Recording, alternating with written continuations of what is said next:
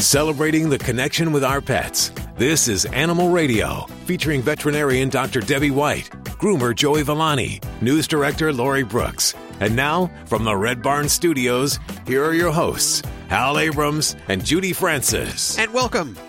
This is the show where we celebrate the connection with your pets. And you can call us, ask your questions. Joey Villani, our groomer, or Dr. Debbie, our veterinarian. Toll free 1 866 405 8405. Don't forget, you can also ask your questions from the free Animal Radio app for iPhone, Android, and Blackberry. So download that puppy right now.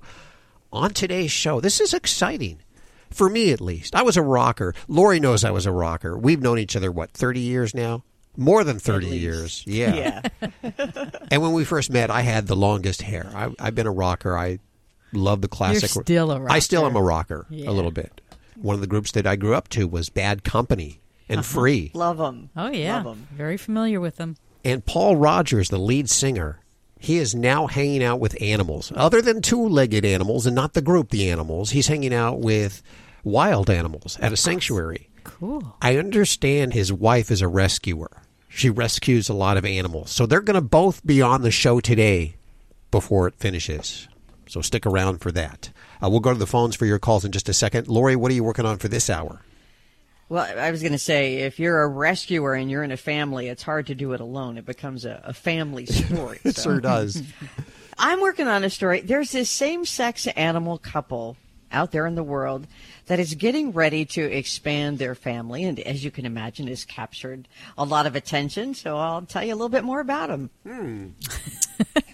I gotta say, I get many questions about this. People say, "Oh, is is my dog a homosexual?" And and what do you what do you say? Because you know, uh, dogs will hump other dogs. It's a Dominance. dominance thing. It has nothing to do with sex. exactly.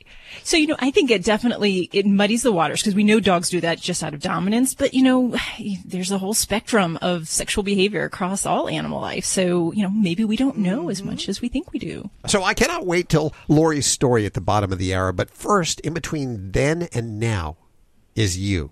One eight six six four zero five eight four zero five. Hi, Paula. How are you? Good. How are you? Very good. Where are you calling from today? I am calling from Buffalo, New York. Buffalo, New York. Okay. How can we help you? I have the whole team here for you. So I have a one and a half year old puppy. He is a and he's been having some issues with allergies. He's had uh, multiple skin infections, eye infections, ear infections, the whole shebang. So uh, we have gone to a hydrolyzed diet. We have done hydroxyzine. We have done Benadryl. We have done Zyrtec. We have done pretty much everything. And my vet now wants to try Apoquel. And I'm a little apprehensive about it because it's an immunosuppressive. Mm-hmm. So I was wondering what your thoughts are on the drug. Okay. Well, my first thoughts are when anytime that I hear of a young Labrador that is having skin problems, itching, scratching, ear infections, and rashes, um, yeah, I do put put my clinical radar towards allergies. But first, I do want to make sure we do a very thorough flea treatment regimen, as well as even checking and treating for other things that can be going on at the same time. So making sure we are on- treating. He's on religious uh, flea medication every month. Good, good. And then I'm assuming as a veterinarian, you know, your veterinarian is probably also treated for the bacterial infection, yeast infections, checking for mites, because all of those things can make our assessment of how well we respond to allergy therapy kind of muddy, if you will. So I always treat for skin um, mites, the microscopic microscopic form, even if I don't see them on my test, because we have to get that off the list. So that's specifically Demodex and scabies mites. So uh, make sure that your veterinarian has treated for that. It's pretty simple, easy with either topicals or oral forms of medicine. Is there, Um, can you also use like a shampoo to treat that? Because we have done that as well. So talking about that topical therapy and using the shampoo, which can be a relief for the itching and the scratch, not unlike if you've got chicken pox and you soak in a, uh, Aveeno bath. But some of the other things you mentioned, you know, diet. Yes, I like the idea of the hydrolyzed diet. And just while you're doing that, making sure that we're not using any other treats, raw hides, flavored supplements, or any types of medications that may be in a flavored uh, form. Otherwise, that'll kind of thwart our efforts there. So then we then we get to things like Apoquel and even the other medicine, Cytopoint, which is in an injection form. Um, mm-hmm. For a, a, pet that's having a lot of itching, I do feel that these drugs have a great benefit, and they can be life changing. I've seen some young labs go from irritable, itchy, unhappy dogs to just a completely happy, contented uh, companion. So they do have their place. Now you answer, ask about the long term use of Apoquel, and some of that is I don't think we really know um, because it is technically something that affects their immune system, yeah, we do have to do monitoring of blood and urine, and mm-hmm. we do that once to twice a year. So for pets that I have on it long term, I do that. And I could tell you, I've been using this okay. for, gosh, probably three to four years exclusively on some pets and long-term control for allergies. And we've had a few bouts of uh, papilloma, which are a viral-induced kind of skin uh, growth. Um, but I can't say okay. we've seen anything really horrible. Um, but still, there, it's still something to be seen, I think, for the, some of the long-term effects. Um, but it really can be life changing. Um, so I, I, definitely encourage that. And just for those that don't know, Apoquel and the other medicine I mentioned, Cytopoint, they're drugs that help to kind of stop some of the pathway of the itch cycle in dogs. So they work in different mechanisms, but Apoquel basically helps to kind of shut down part of the enzyme pathway involved with itch. And it doesn't help every dog, but it can help a, a vast majority of dogs that I see with um, allergies. Um, and then the other kind of thing, the short term one is the injection that lasts for about four weeks, up to eight weeks. And that might be even a short term bridging thing that we can look at doing. Well, I before other... I did speak with you, I did start him on it, and he's been on the loading dose for like two weeks, and he is considerably oh, okay. better. Yay! Okay, awesome, good. So I good. did. I just I was like, you know what? Because uh, he's on antibiotics, he did have an ear swab. He has definitely a yeast ear infection, and I'm just like, I can't torture. I feel like he's being tortured. So I was yeah. like, you know what? We're just going to give it a go. Yeah, so and I, I say the the two the two big things that I'd encourage you because he is so young is definitely find a diet that works for him because food allergy is a very common cause of allergy symptoms in a young yeah. dog. I've seen it as puppies six months and older where they start to have allergy symptoms. So food is definitely one thing to look at. The other is might also give you time to look at the resources to get him allergy tested. Um, and there's the different ways to do that, either the blood allergy testing um, or seeing a dermatologist for the skin patch testing. But skin patch testing is by far the best way to okay. diagnose that. And that might be a good kind of long-term step is see what he is allergic to and are there things you can avoid. But if not, then maybe get him on allergen therapy and that can help dampen his response to those allergens when he um, encounters them in the future. So um, okay, you've got a lot of yeah, and there's a lot of opportunities. I am so happy in current years. Um, we have so much more to offer pets with allergy symptoms than just antihistamines. And I, I hate when that's people, you know, that's all they've used for their dogs because there's so many good things out there now that have been proven, have good safety profiles, and, and can really do a lot for our animals. So, well, I am an old oncology nurse, and I oh. know what some of these immunosuppressants do to people. So I was just concerned about my pups. Like I don't want, you know, his bone marrow to be depressed for too long and stuff like that because right. I don't want him to have other issues further down the road because, you know, it is relatively new. So that was why I was mm-hmm. like, well, call Dr. Debbie and see what her thoughts are. Oh, just kind well, of very good. second opinion, just to see. Absolutely, that's what I'm here for, Paul. And best wishes with your little uh, Labrador there. Thank you so much for your help. Take care. Toll free 1 405 8405 to reach out to the Dream Team. And don't forget, you can also ask your questions from the free Animal Radio app for iPhone and Android. Hey, Jeannie. Hey, how are you? Good. Welcome to the show. Where are you calling from? I'm calling from Roanoke, Virginia. It's a beautiful place. Spent a little time there. I got the doctor here, Dr. Debbie. What's going on? Hi. Hi. I am owned by a cat who is oh, 10 years at old. least you can admit it. That's wonderful. he has me very well trained. I walk on my end of the leash. It works really well for us. Um, he drools more than the basset hounds I've owned in my life. Oh, and in I what situations? If this is a normal thing, because it seems to be getting that he drools more than he used to. And okay. it's just really weird. so, eh, what context? When is he doing this drooling behavior? When he's happy, when he's being petted and purring, and it just sits and drips off of him, and then he slobbers it all over the place, just like a DOG does. Oh yes, yes. So if this behavior is happening when he's in a content emotional state, we kind of call these guys happy droolers. And um, in most cases, it's a completely normal response. It's just a parasympathetic response that they have when they're in a happy place. Um, Okay. To, to stop it, I don't know. He's a happy guy. This is his way of telling you. That I guess the challenge I would have would be that you know if you wake up and you've got a big spittle of drool about to fall on your face, it would remind me of me and my Yeah. brother when we were kids, and you try to spit on each other.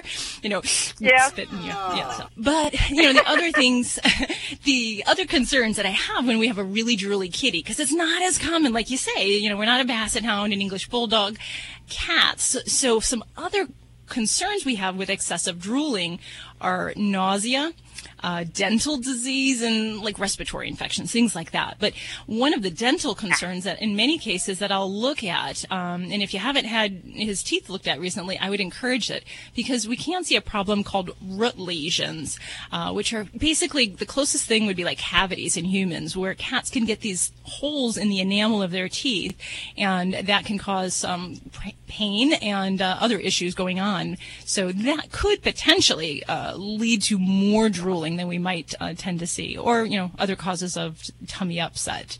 Okay. but you know, I'd say if if we tend to do this only in those situations when he's happy. Uh, you, you just got a drooler on your uh, your hands, and you're going to need Yeah, I a just continue to tell him I love him drooly, right? yeah. Oh, Ginny, thank you so much for your call today. Thank you. Appreciate it. Bye bye. 1 405 8405. I'm a happy drooler. Yes, you are. I am. Don't you know this healthy serving of Animal Radio is brought to you by the grain free Red Barn Naturals canned food for dogs and cats? It is always made in the USA with natural, functional ingredients to support your pet's optimal health. You can learn more over at redbarninc.com and thank you, Red Barn, for underwriting Animal Radio.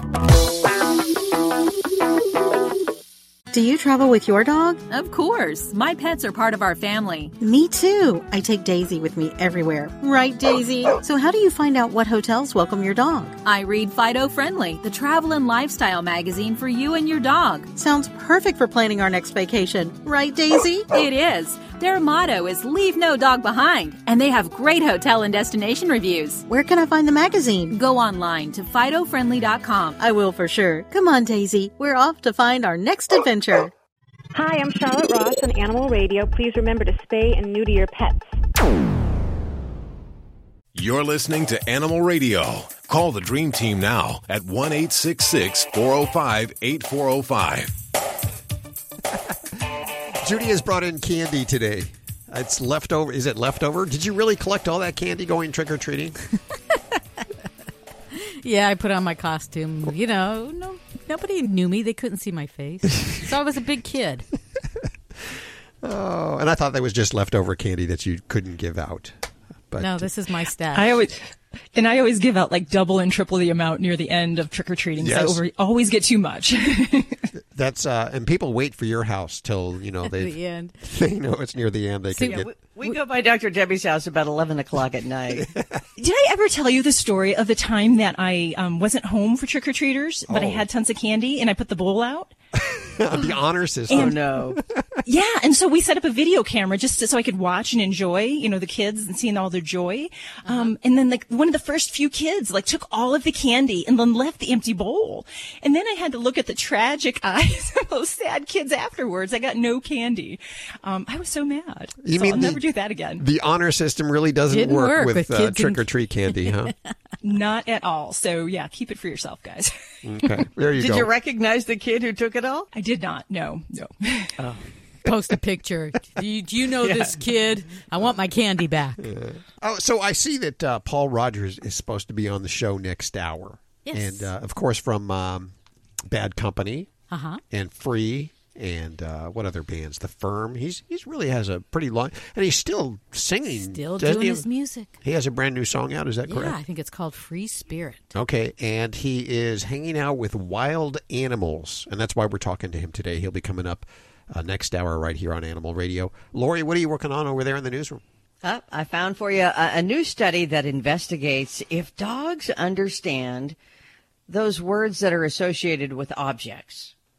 You know, we we teach them commands based on these words. You know, ball, bone, things like that. Yeah. So we'll find out what The experts found out. Ladybug knows words. If I tell her to go get something, she'll walk by everything and look for it until she finds what I've asked her to get. Unless it's the new lamb chop doll, which she has no. She, She- just looks at you and is like, "You're going to give me lamb chops." She yeah, she hasn't learned that one, but she knows her other toys and she knows the bone and the ball. If I tell her to go, where's your bone? She'll go to her bed and dig it out. If I, where's your ball? She'll go buy her stuffed animals and look for the ball. Yeah. She knows. I've, I've pet sat dogs that I had to spell words for. Yeah. You know, because they knew the words. Yeah. yeah.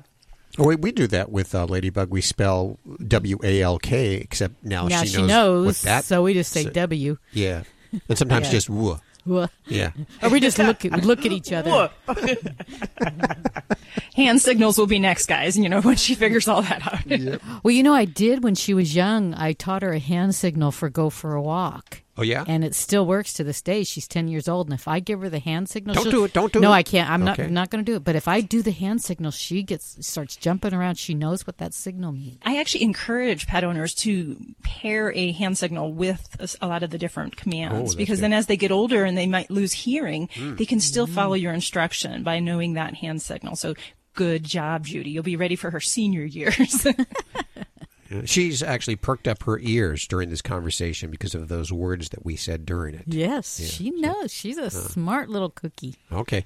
That's coming up in the news in just a few minutes. Let's go to your calls right now. And line four, toll free, 1 405 8405. Hi, Tanya. Hi. Can you hear me?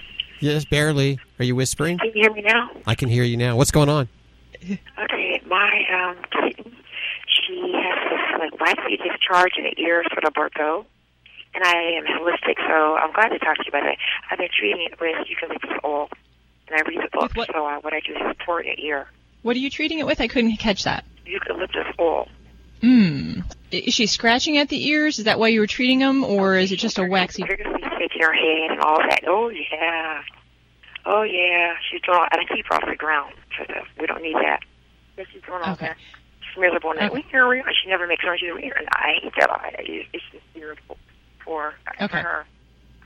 Well, uh, Tanya, I'm having a little challenge hearing you, but I, I think I got the essence of the question here is that you have a young kitten that's having some ear problems and you're adding some eucalyptus oil into the ears. Now, I, I have to caution you, I, I, I have an open mind when it comes to holistic therapies and natural remedies, but I do have some cautions. And cats are definitely a species that I'm very cautious when we start using essential oils and some of the natural remedies.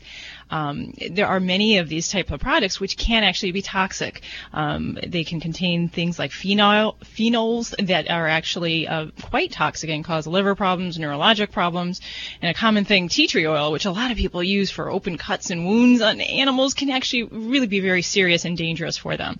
So my my first recommendation is always going to be to try to find a medical reason on why we've got wax in a kitty that age, and especially if it's kind of a dark color.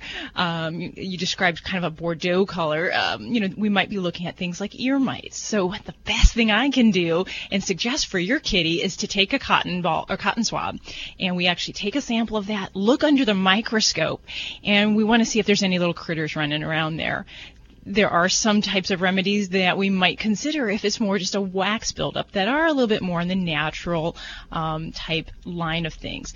I'm not a fan again of putting those oils in the ear though. So I'd, I'd get a good swab, get a diagnosis, and if we do have something like mites, you know, there are some very sound and safe remedies that can be used, um, which are medications. Um, but I would say that we'd want to direct only based on a diagnosis for uh, a problem such as ear mites. So um, I'm going to say put the oil down and go to see your vet and let's see if we can diagnose this kitty's ears. Thank you so much for your call, Tanya, and I hope that's of some help for you. 1 405 8405.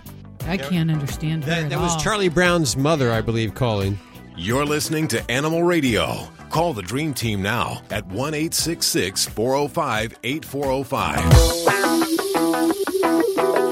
Hi, this is Brandon McMillan on Animal Radio, and be sure to adopt and not shop.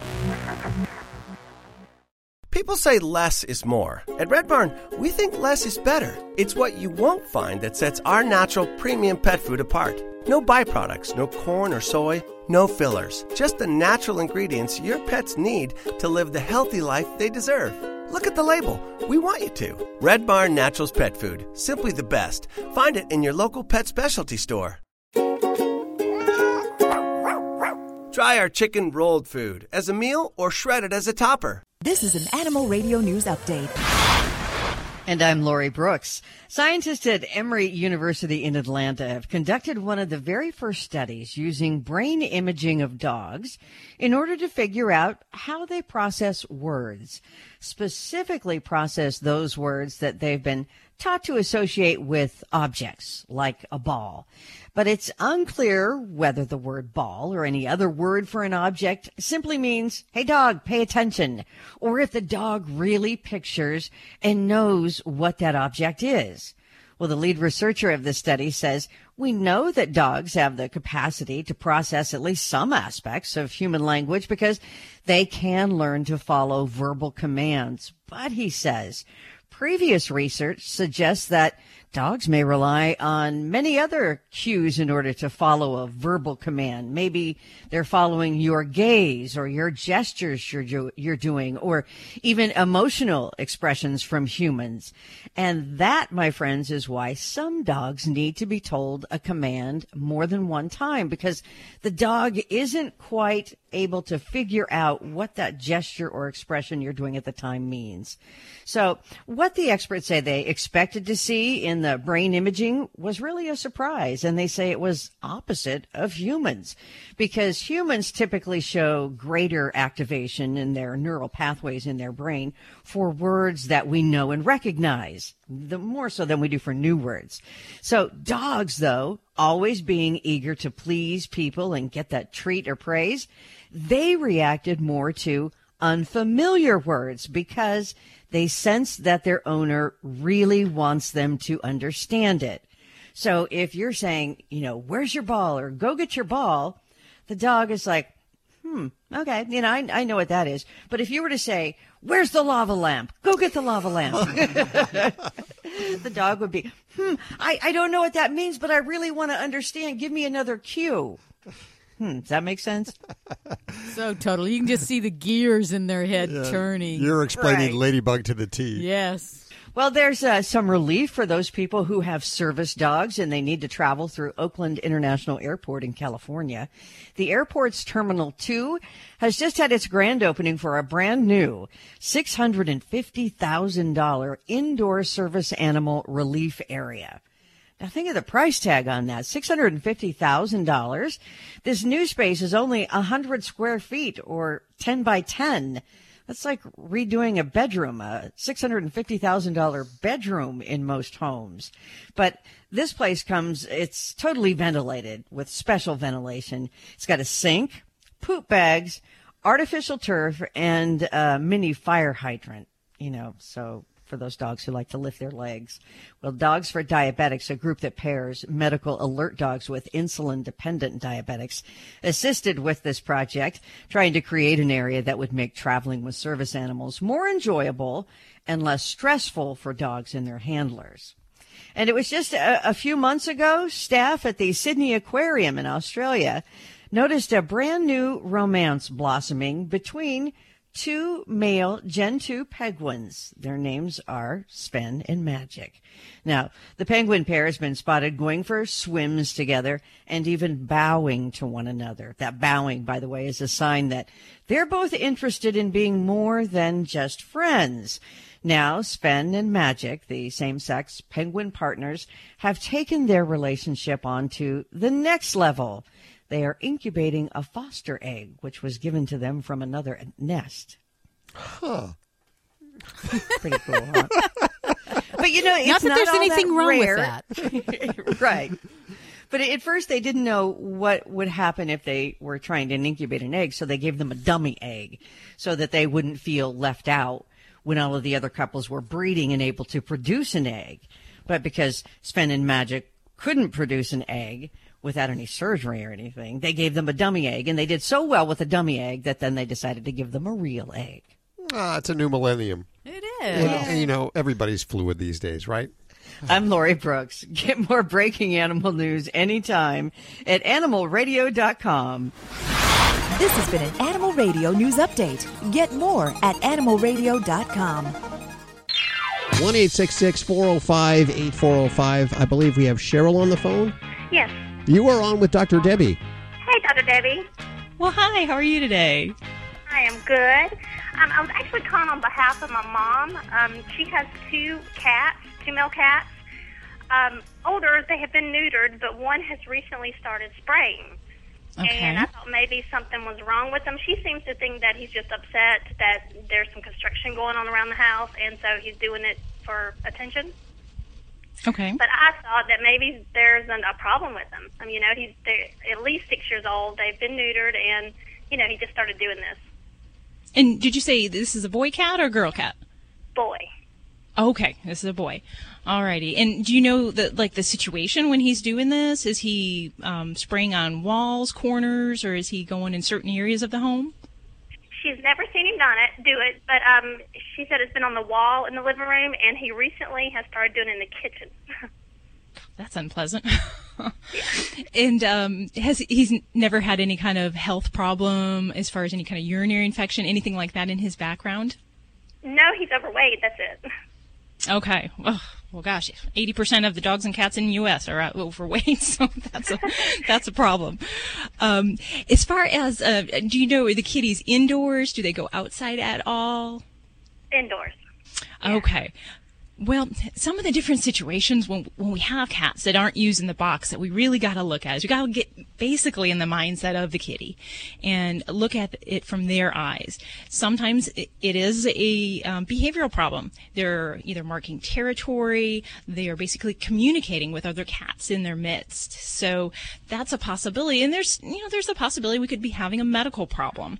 Um, commonly, we see urinary infections, uh, sterile cystitis. We see stones, um, even things like diabetes and, and, kidney problems, which will cause cats to urinate excessively and they'll start to go in other areas.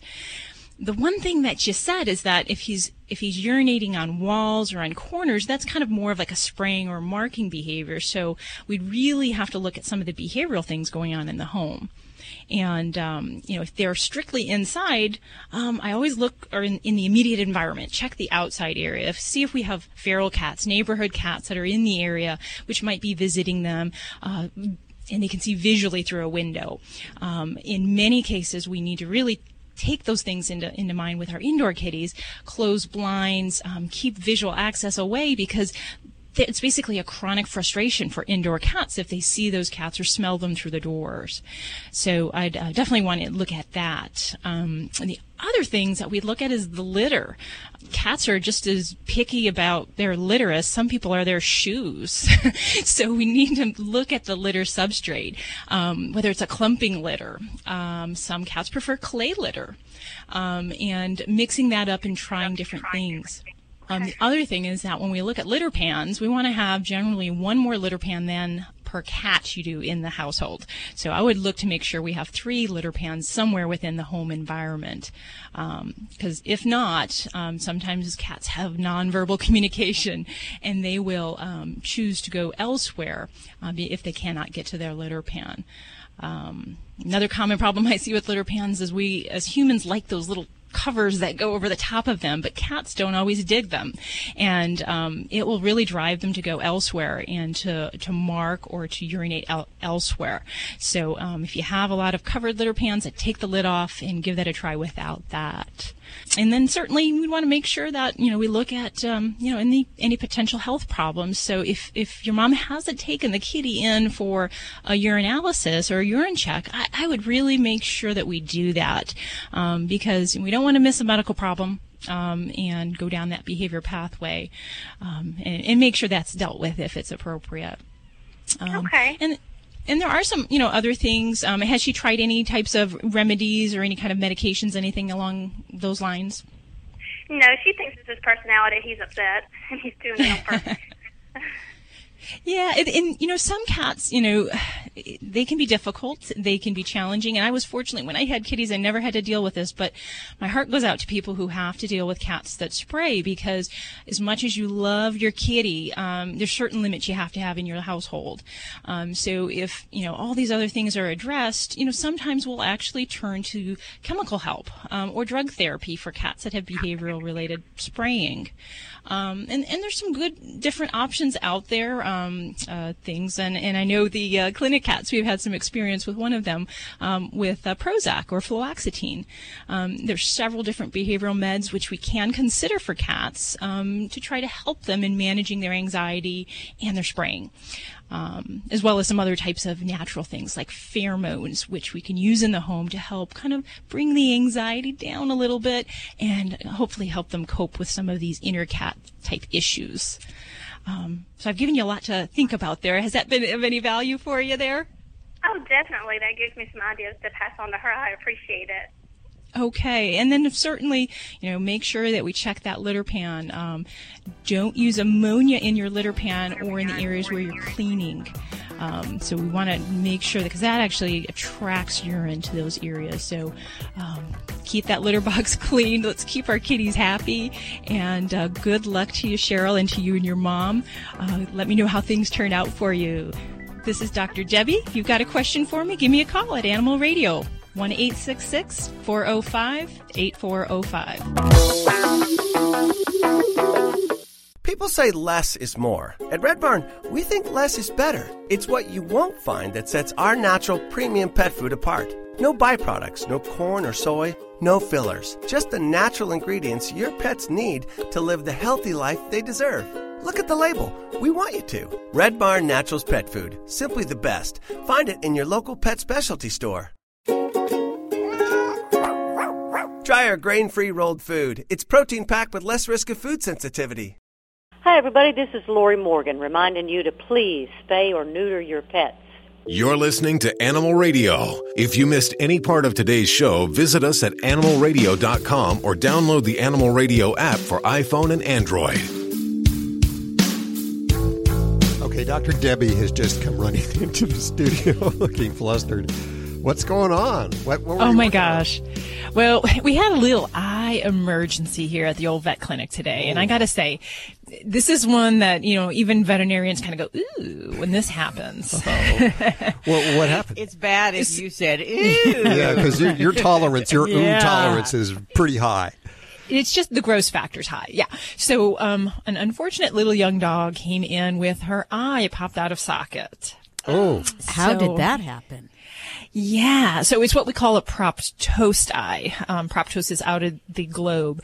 Um, it happened, I guess the, the pet was actually under furniture and the owners didn't know as they were moving the furniture and oh. then heard and saw the animal get out. So, but basically this can happen from, um, I've seen it with dogs that tend to like fight with each other and say a bite goes around the neck. It puts pressure to the head and the pressure causes the eyes to pop out of the socket. We do see this more often in like, uh, you know, pugs, and short face breeds yeah. with those big round globy eyes. That so it's wow. a little bit more common in that, but it's a bit hard to look at. Um, I gotta say. So yeah. So what, you just have to pop it back in? Is that what you?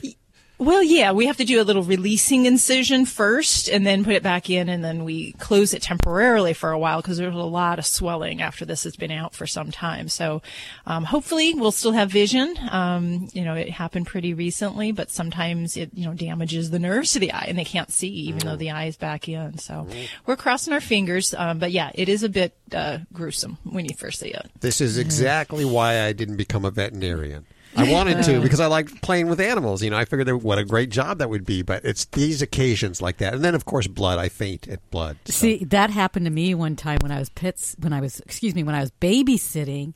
It happened to a two-year-old. Her eye came out of the socket. A child, or a yes, child, a child. A uh, yes, a human. And she turned around and looked at me, and it was like.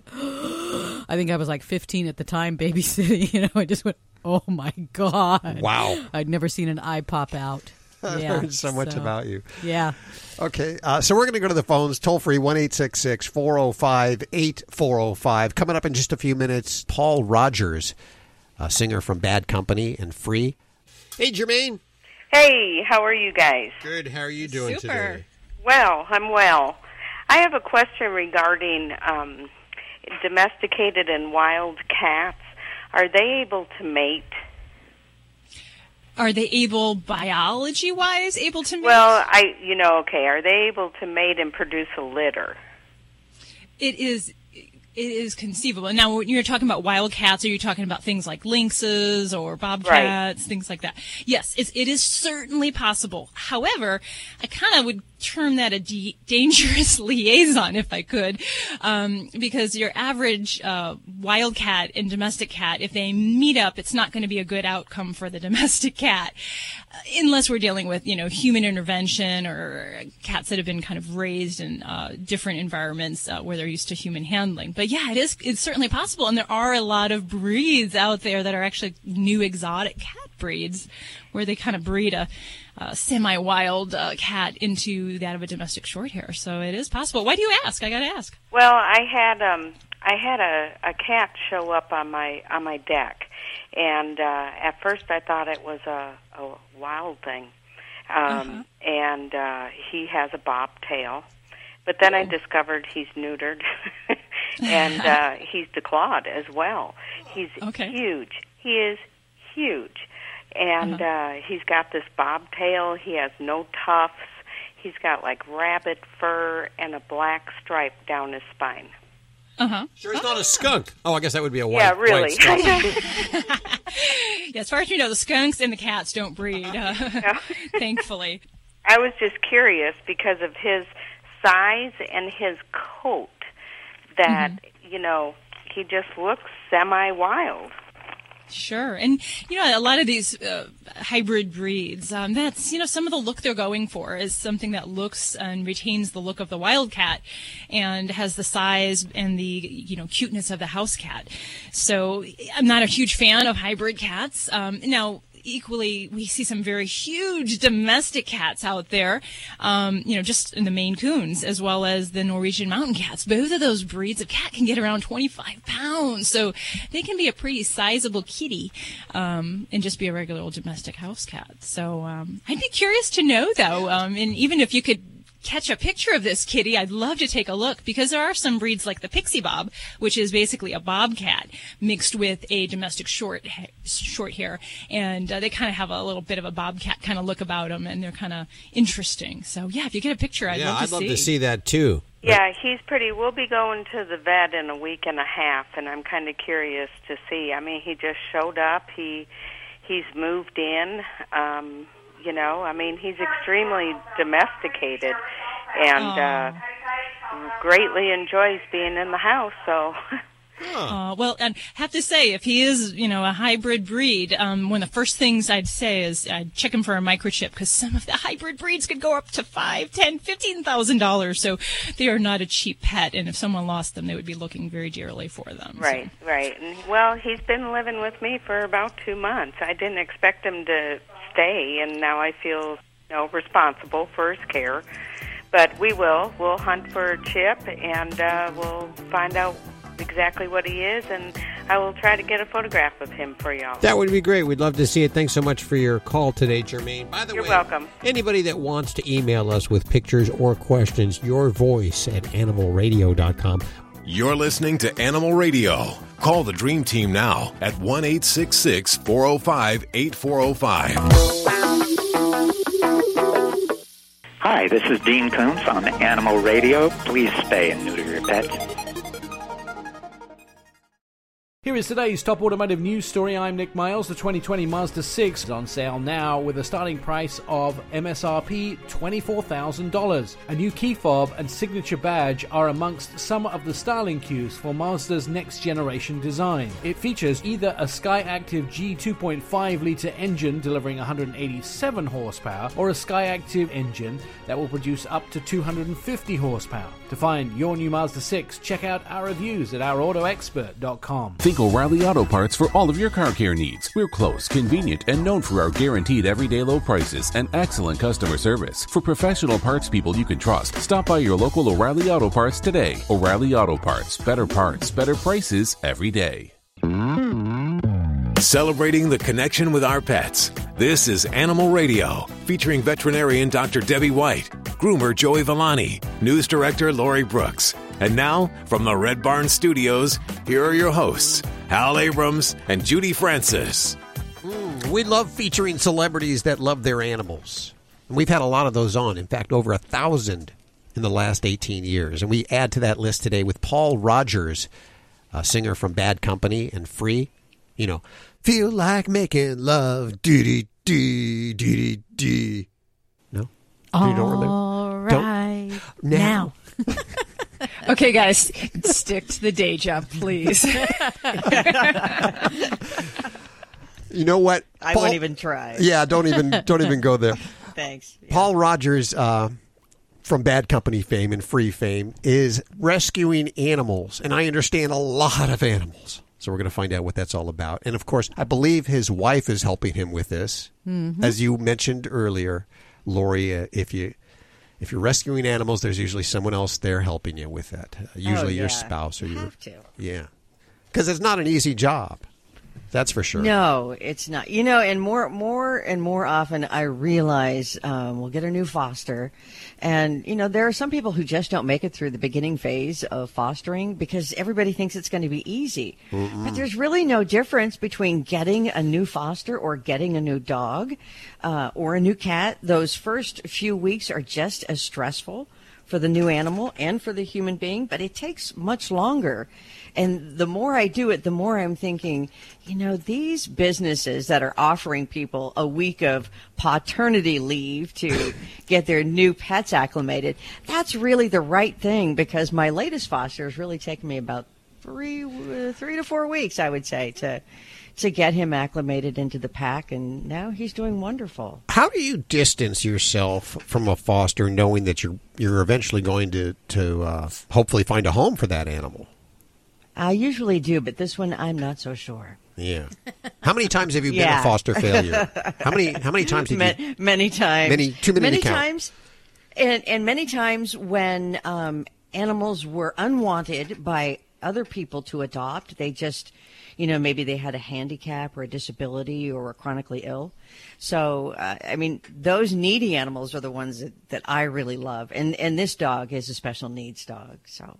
What about you, Doctor Debbie? Did you get your dogs from uh, the clinic? Were they animals that were unwanted or? Uh, you- Yeah, we we get them all the time. And um, Boss is actually the funny thing is Boss came into my husband's office, and we were looking at a believe it or not a purebred dog at the time, and um, very hard to come by breed I couldn't find.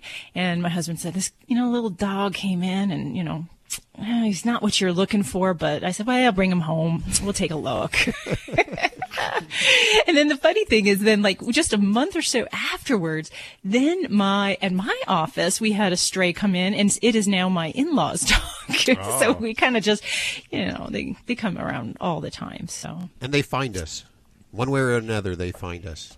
They do. I do believe that people that are into animals in, in the rescue sense, we give off a vibe and, and animals pick up on this. Cause as a kid, I think I had five dogs kind of wander into my life that I found homes for when I was under the age of like 15. And it just, I mean, there's just something that they know. They pick up on it. Hmm. Okay, we're, we're going to find out what Paul Rodgers and his wife's deal is and what kind of animals they're rescuing. It's great to see a rock star, you know, somebody who really doesn't need to do this kind of stuff, is doing this kind of stuff. So that's on the way. Lori, what are you working on? Well, uh, chronic pain sufferers, they often end up at pain clinics with an opioid prescription. We've all heard this story before. But now, um, researchers are looking into how pets, and specifically dogs, are helping these people. Okay, that's on the way. Uh, we have Chuck on the phone. Hey, Chuck, how are you? Okay. Yourself? Very good. Where where are you? Ah, I just left Chicago. Are you a trucker? Yes, I am. Okay, what's going on with your animals? Okay, I got a, a dog that's six years old, half red bone hound and half pit bull mastiff. And uh, it's the first time he's been on a truck with me in six years, and uh, he's got a discharge from his penis. It's uh, a bright yellow discharge. It gets all over everything. It's hard to clean up. I don't know if it's normal or do I need to take him to a vet? Uh, give me an idea what's going on, maybe. Sure. Now, um, you mentioned he's about six years of age. Is he neutered? No, he's not. Okay, because um, when we're talking yellow stuff coming out of the penis in dogs, um, some degree of smegma is always normal in small amounts, and we're going to see more of that if a dog is not neutered. So this is kind of one of those kind of kind of unsavory reasons why we might say let's go ahead and neuter because we know that we can decrease that amount um, in an unneutered from an unneutered dog to a neutered dog. Um, now the question is, is it an infection? Eh, it's hard to say, but um, because we know an intact male dog is going to have a certain degree of this stuff, it's just kind of an icky goo that kind of is going to always be around. Um, you can't get rid of it unless we neuter them. Now, if it is an infection, I might expect to see some other signs going on. Maybe he's licking himself excessively, urinating a lot, um, having difficulty holding his urine. Those might be signs we have an infection, and, and a good trip to the vet might help to rule that possibility out.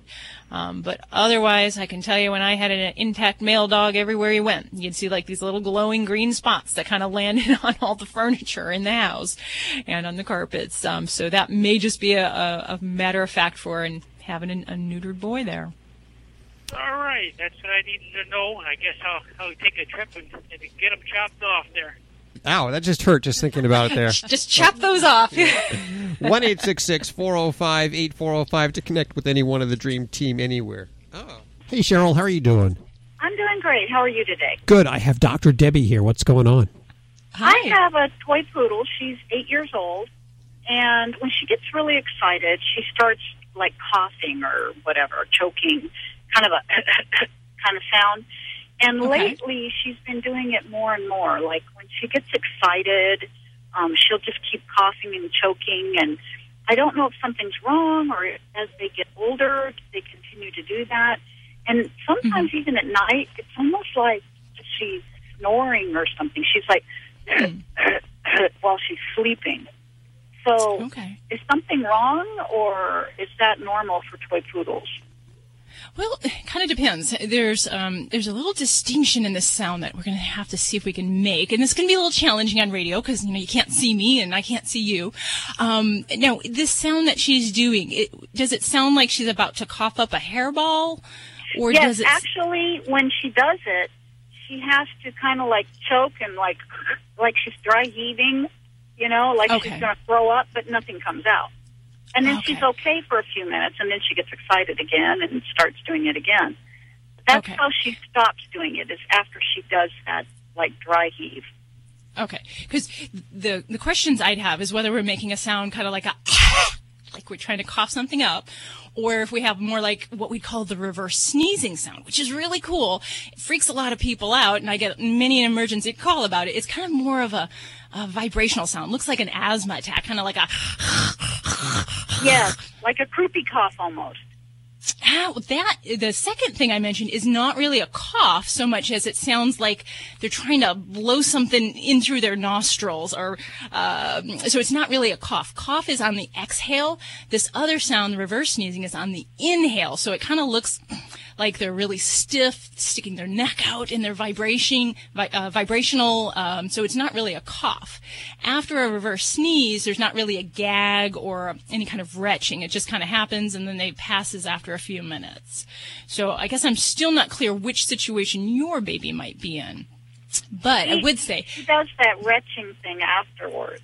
She does. Okay. So I'm going to call your situation more of a kind of a cough with kind of a gag or a retch. So in that situation, in a toy breed dog, it, it isn't unusual, but I'm not going to call it normal.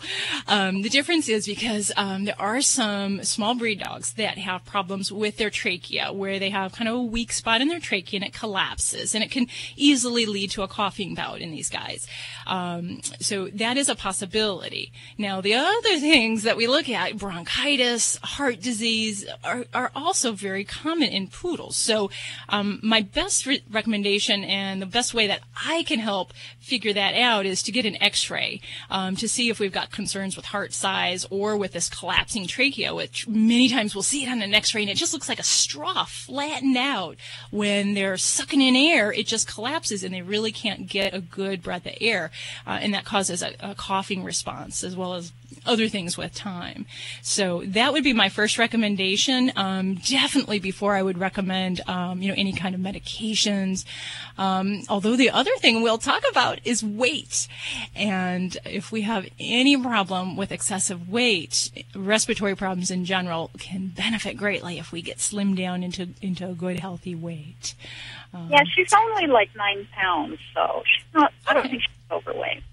No, sounds like she's quite petite, and that's exactly how those little gals are supposed to be. Um, Yeah. But yeah, I'd say for peace of mind, I would definitely, you know, call your veterinarian. I, I'd get a chest X-ray. That would be the, the simplest thing. And um, you know, maybe nothing's going on. Maybe we need to see, see about treating some airway disease. And uh, collapsing trachea is, in many cases, not serious, but in some cases, it can lead to a very severe respiratory uh, emergency. So it's better to know your information ahead of time. Okay, just try to keep her calm until I get her in there. Then.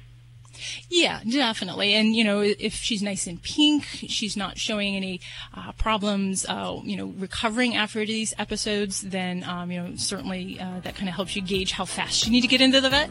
Um, but yeah, I'd say as soon as possible. I, I would uh, just recommend it for the peace of mind.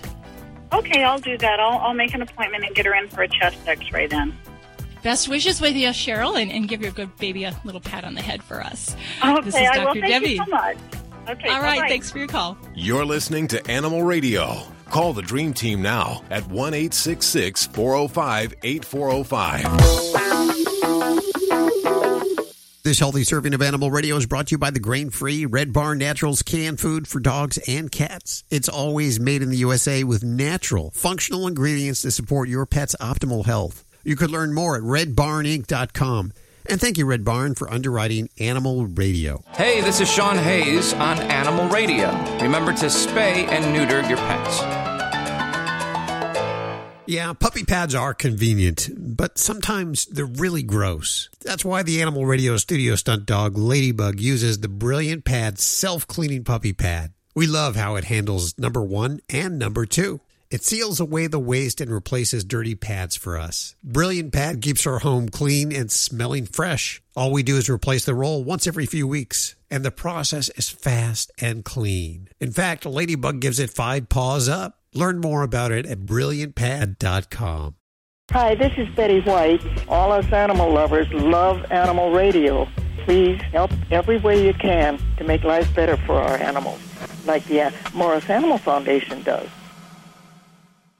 You're listening to Animal Radio. Call the Dream Team now at 1 866 405 8405.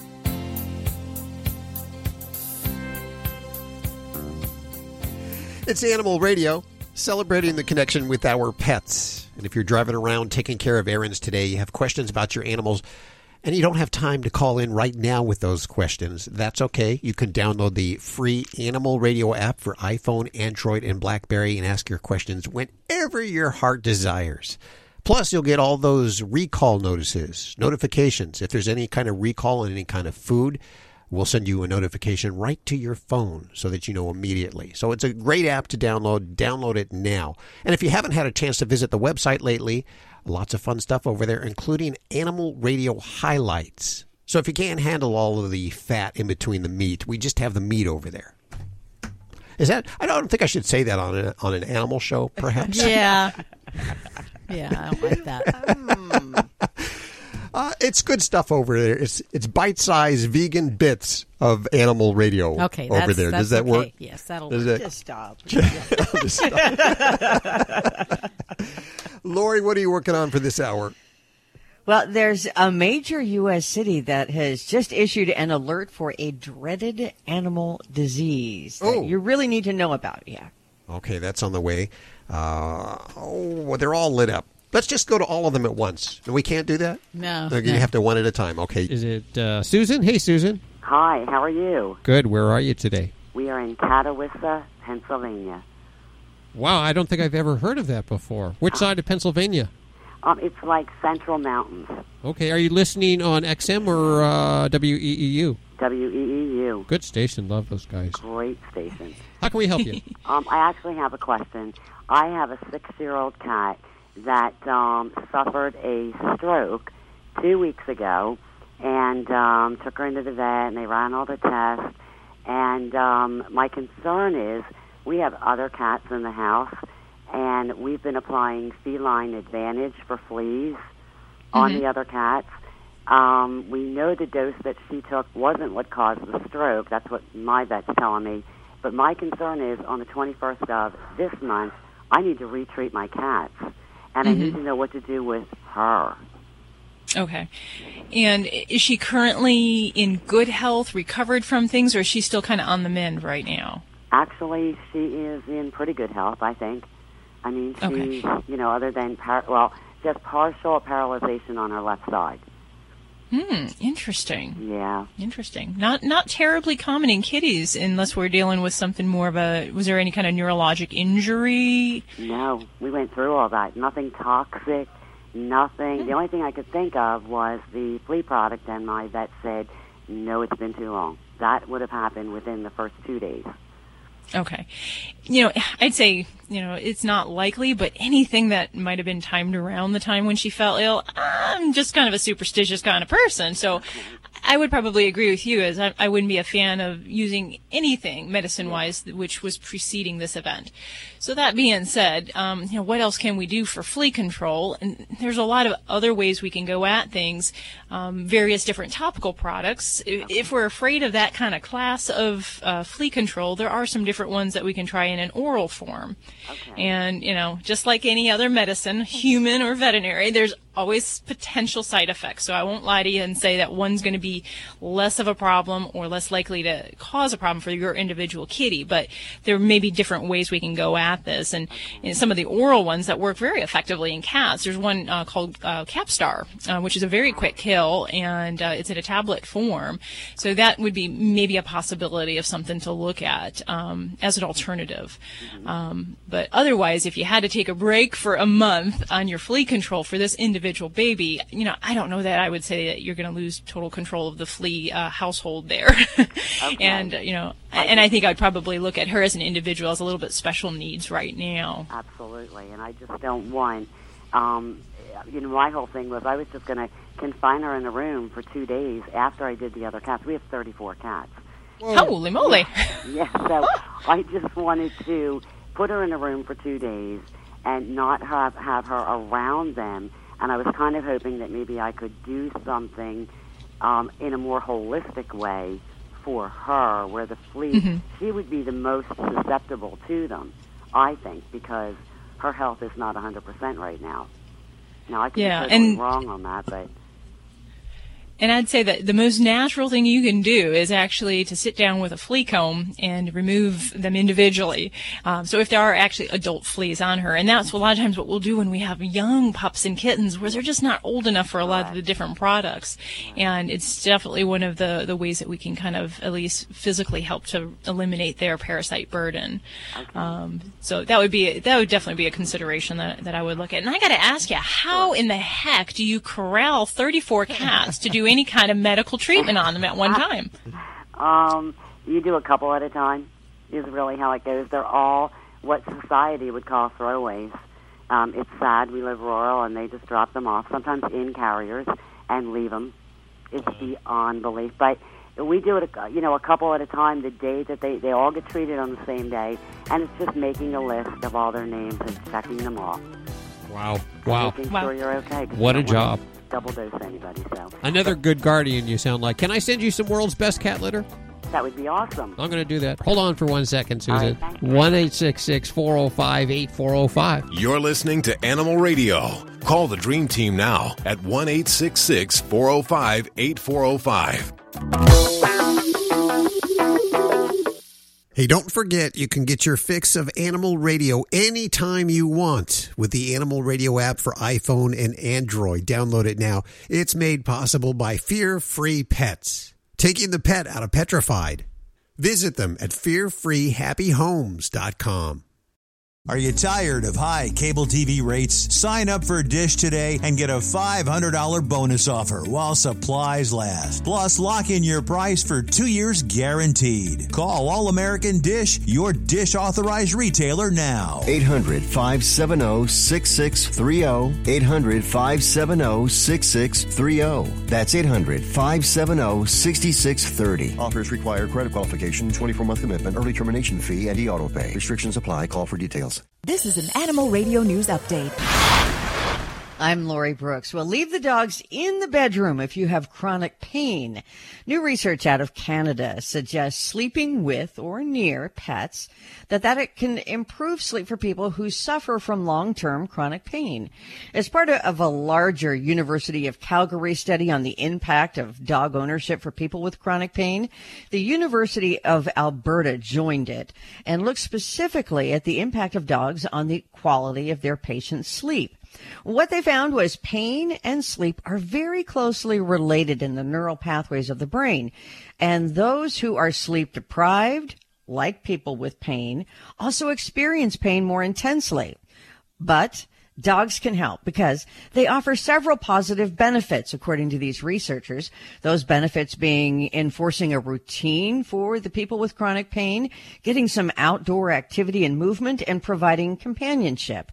The lead researcher on the sleep portion of this study says most people will remove animals from the bedroom so that there's less distractions and maybe more sleep. But he says that is not really sophisticated advice and doesn't take into consideration the context of people's lives these days and how important pets have become in our lives.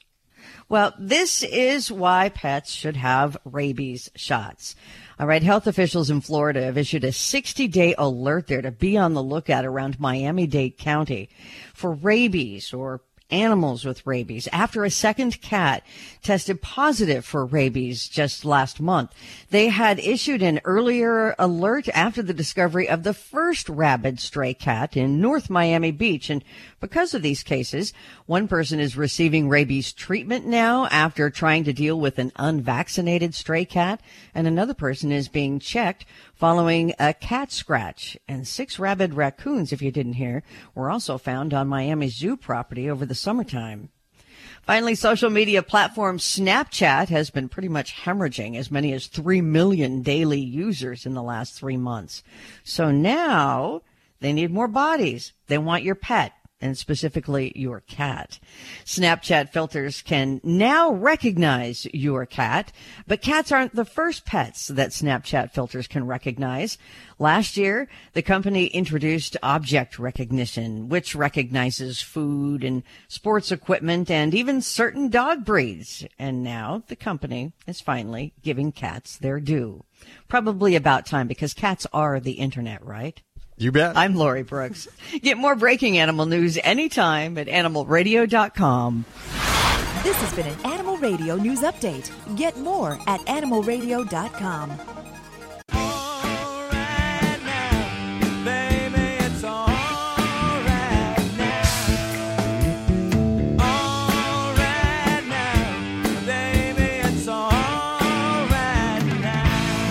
That is the voice of our next guest.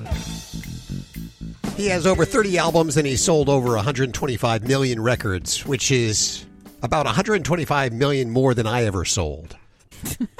if I ever put out an album.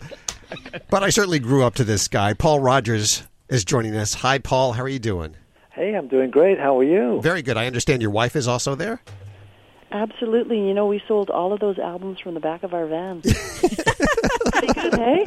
This is uh, Cynthia, right? Yes. Well, how are you folks doing today? Set the scene. Where are you right now? What do you see? Well, we're in the Okanagan, overlooking the Okanagan Lake. It's a beautiful, uh, it's a beautiful autumnal day, or you call it fall here. And sunny. It's sunny and crisp. And, And we just had a herd of deer come through our yard, about 12 deer. the air is liquid gold. Yeah, we did. chipmunks are running Yeah. in the yard. The cats are inside. A good thing to keep the chipmunks separate from the cats. Well, tell us first about your indoor animals, and then we'll talk about the outdoor animals. Well, that's really um, Cynthia's department. We have six cats, Do tell, sweetie. Wow. Actually, yeah, yeah. Well, we've had many, many more. We, Yeah. we do rescues. They're all rescues. We we don't go to breeders for cats, and um, they all have their their various stories. We even have um, one, uh, two from Mexico still. We did a, a number of rescues out of Mexico. We went down, and there was a I mean, just horrific things going on with cats and dogs down there. So we stepped on it and stepped up and brought a whole bunch back. And uh, it, I was meeting people at Vancouver International Airport, Paul and I, Yeah. and passing off cats. I'd match. International cat runners, Yes. aren't we? Cat Is that wait a minute? Is that legal? yeah, Actually, it is. Funnily enough, yeah. And so I remember us going through LAX at one point, and we had um, Paul was pushing the bag. No, I was pushing the baggage. We only had two bags, and then he and between us we had nine cats and ca- cat carriers. So they were stacked up like the Leaning Tower of Pisa, Yeah. going through customs in LA, coming up from Mexico. So um, yeah, it's it's been interesting. And everywhere we go, we tend to run into animals that need feeding or watering or veterinarian care. And Yeah, we've we've fed cats uh, in faraway places in in Tokyo in Japan, on the on the Queen Tour. Now, where was that? In Portugal. Portugal, yeah. Um, cats and birds and dogs. We rescued a dog in Memphis, which That's right. our producer took home and loves to bits. Her name is Memphis Grace. Memphis Grace, yeah. Yeah. yeah. Yeah. So it, it it's so strange because when we were in Portugal, we were going out for dinner. It was Queen and Paul Rodgers group, and all of a sudden we're walking along and everyone's all togged out, and this Dressed swift for dinner, yes, you mean? yes, Yes. Okay. this, this swift bird falls from the sky and lands right in front of me, and everyone, Brian and Roger and Serena and Nita, they all just went. It figures. It would not land in front of anyone else other than Cynthia and Paul. There we go. So we took the bird to the restaurant with us, and I kept it on, you know, my lap. And Yeah. Oh wow! Yeah. So the house is full of cats. Do you do they uh, do they get free roam? Do they sleep in the bed with you at night? Because that. no, I'm allergic. Oh wow! Oh, how do you how do you work that whole thing out? Well, I, I get my breathe time when we're on the road and at night because they they don't come into our bedroom. Um, but and because they're not herd animals, they're not designed to be together. So we have you know two living upstairs. One now, her sister's just passed. She's downstairs. Two in another room, and then two in another area. So they all have outdoor areas that are enclosed, so they can go out and get sunshine and that. But you know, one of our old girls, she just lays on in the windowsill now and gets lets the sun warm her old bones. And we have a couple of young ones, Addie and Paddy, that really um, we, we were only fostering, and we took, you know, and and Addie looks. Uh, that's short for adventurer. I think, Adventurer, yeah. And she looks into your eyes, and she looks deep into your soul, and we're like, oh no, you got to stay. so she stayed. Well, it was funny because Paul said to me, he said, "We're we're we're keeping are we we're keeping that one right, the furry one?" And I went, "Why why, why I I don't know. Why do you ask?" He goes, "Because she she just." She just looked deep into my soul, and I said, "I know, I know, she does, doesn't she?" And he said, "Yes," and I went, "Yep, we're keeping the two of them." Your foster failures. We big time foster failures. Listen, at one point, Paul said to me, I was feeding in the kitchen. They were all living, you know, communal, communally, and uh, he said, "How many cats do we have?" I And know. went, mm, 12. And he went, "Okay, I just counted 15." And I went, "Oh, but that, but we're not keeping those. Those, the, I'm going to get home, you know, blah blah blah blah blah." Yeah, and um, yeah, You only really saw them all together at feeding time. You know, they were all over the house, so he wasn't really, you know, didn't notice that much. And then when feeding time came, Yeah, whoa, because I, a lot of cats. I I call six o'clock. I would just go six o'clock, and they'd all come running up from, from the various enclosures and that into the the kitchen area. And Paul just went, "Oh, that's a lot of forage." Yeah. Paul, I got to ask when when you first realized that your wife uh, is going to be rescuing lots of animals. What did you think? Well, I was a bit shocked when uh, we we'd been staying together for a little while, and she came home from where was it you flown from with the the three? Oh, from here Uh, back to Vancouver. yeah, yeah. three Didn't we call them the Kiss? No, no, no. That was a, another rescue group. Oh, that was a different one. Anyway, she turned up with these Three was kittens. Three kittens, yeah. Yeah. And uh, I, I thought, well, I suspected a little bit there. but I like it. It's fine, you know. Uh, who am I to judge, really? I mean, I should be the last person to call anyone a cataholic or, Yes, or you- that's call true. anyone out Yeah. on that. How many do you have? Uh, you know what? I stopped keeping track. Really, Oh boy. that's not that's not true. That's Yeah. not that's not true. I had a lot, and I've uh, We had five, Yes. but they've they've we have one left now. Yeah, they've slowly passed away. They were getting elderly. Yeah. Yeah, it's sad that we, we way outlive our pets, don't I we? know. 'Cause We had to say goodbye to our Saxon. He was a Our he dog, was a yeah. dog. Yeah, It's not easy. And when you tell Oh, people no. about it, some people they don't even you know they laugh at you like you know. Oh no. There's that connection, that that heart and soul connection to animals, and it was interesting because my my niece came over one day and she said, "Auntie, you know, you should really set up like a sanctuary." And I went, "Have you not looked around you? Like, have you not seen that? You know, in one area of the house, the furniture is covered in plastic with white sheets over it. You you didn't notice that?" She went, "Oh, you're right." She goes, "No, but like I mean, with a name and all that." And I said, "It does have a name." She goes, well, "What's it called?" And I said, "All right, meow." All right, yeah.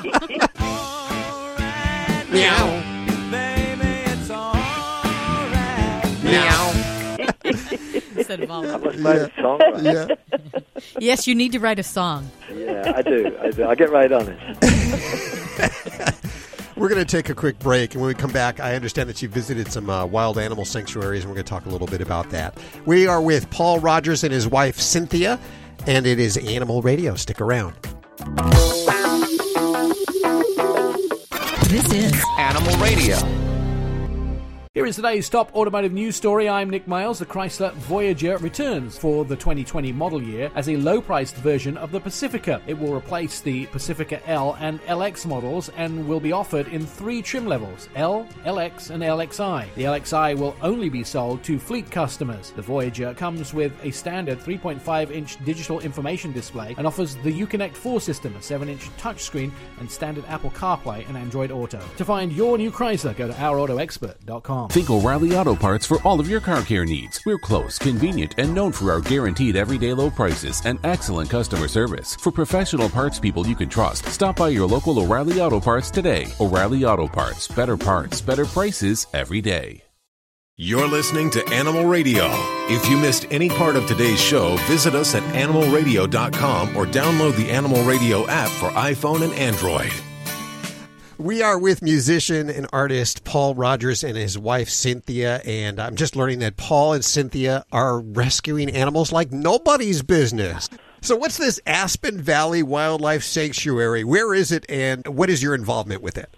Well, it's in the Muskokas. When we finished the Free Spirit tour, we uh, we couldn't come home here because it, the the place was on fire. It was so much smoke in the in BC, and we, we they couldn't breathe here. So we we went to the Muskokas for nine days, and we rented a little place um, on the lake there, and um, We went um, five years ago was our first visit Yeah. to Lake Rosseau, which is where the wildlife uh, Aspen Wildlife Center is, and they do great work there. In fact, there was a story that received international attention um, where three bear cubs were found in a washroom in our national park in Alberta, Banff National Park, and someone I think had killed the sow, the mother, and put the babies there, or someone had found the babies and put them in the loo, knowing that the warden would find them. And they were less than uh, three pounds each when they were found, tiny little beings. And in the province of Alberta, at that point, you they would not uh, they rehabilitate any orphaned wildlife; they would euthanize. So the warden, I guess, took it upon himself to contact Aspen, and Aspen and WestJet stepped up, our, our local airline here, and um, they flew the animals out to Aspen, and they basically nurtured them for a year. You need to, the first year of a bear's life, it cannot be released to the wild because the mother would be with it, instructing it how to, you know, hibernate, how to fuel up, all of that. And without that, um, that first year, they will not survive. It's impossible. So they spent they spent one winter with them, coaching them. They actually wore costumes that smelled of bear. Wow. Don't don't ask me how they did that, but they and they wore masks and all of that. So they would go in, and then these babies got larger and larger, and got to the point where they were trying to climb up them when they were forty pounds. and you know the people who were doing the feeding were like, "Yeah, well, no, that can't do that." So they did it really well, and they released them in January, July of this year. And so they've had their year, and they've got tracking devices on them, and they're all doing well. And the best part of all is Well, they they have a kill policy. They will not release them. They they euthanize them. But now they've changed that ruling in Alberta, yeah. because they've proven it can be done. They can be reared and then put back into the wild, which is a beautiful thing. Yep. So they brought them right back to Banff National Park and released them.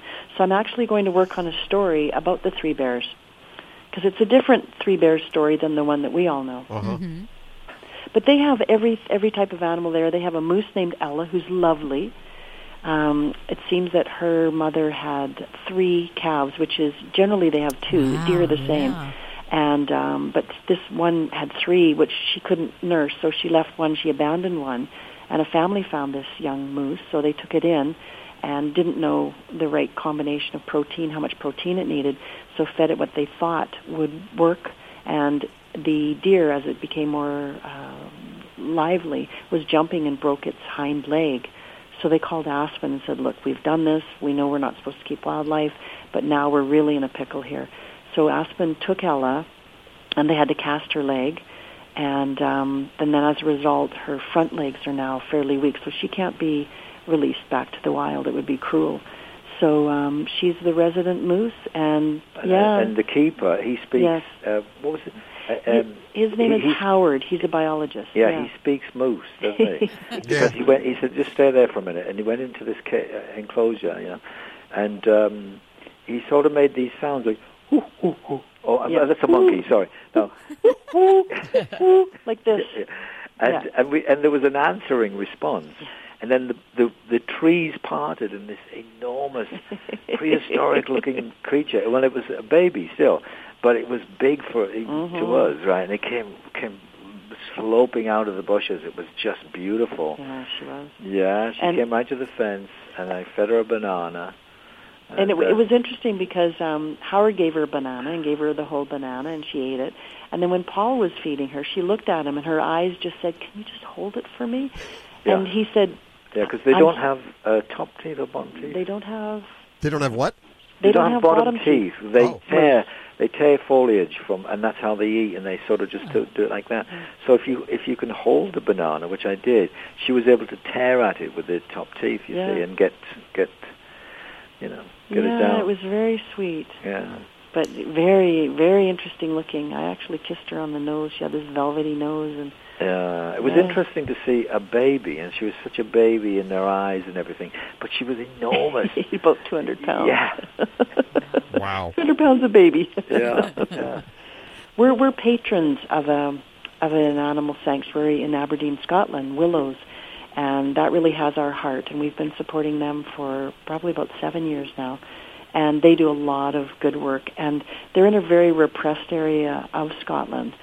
So we often do fundraisers for them and hold online auctions, and have kept them going. You know, for the definitely for the last three years by heavily funding them and shaming our friends into making donations as well. you don't have to be in our pet book. However, if you'd like to make a hefty donation, that would be welcome. Okay, I'll be in your pet book. or okay, I'll send them thirty thousand dollars. Great. Yeah. Well, your genuine passion just vibrates through the phone. Brings a smile to It, our face. it really does. It, it's great. And uh, so I do want to give out the website of the Aspen Sanctuary, the Aspen Valley Wildlife Sanctuary, which is aspenvalley.ca. And of course, we'll put links to everything you've heard on today's show over at animalradio.pet. I appreciate you folks taking time to visit with us. Thanks, guys. Thank you. Well, our time has come to an end, at least just for this week. Remember, if you need your fix, head on over to the website at animalradio.pet or download the free Animal Radio app for iPhone, Android, and Blackberry, and then you get your fix whenever you need it. Have a great week. Bye bye. Bye. This is Animal Radio Network.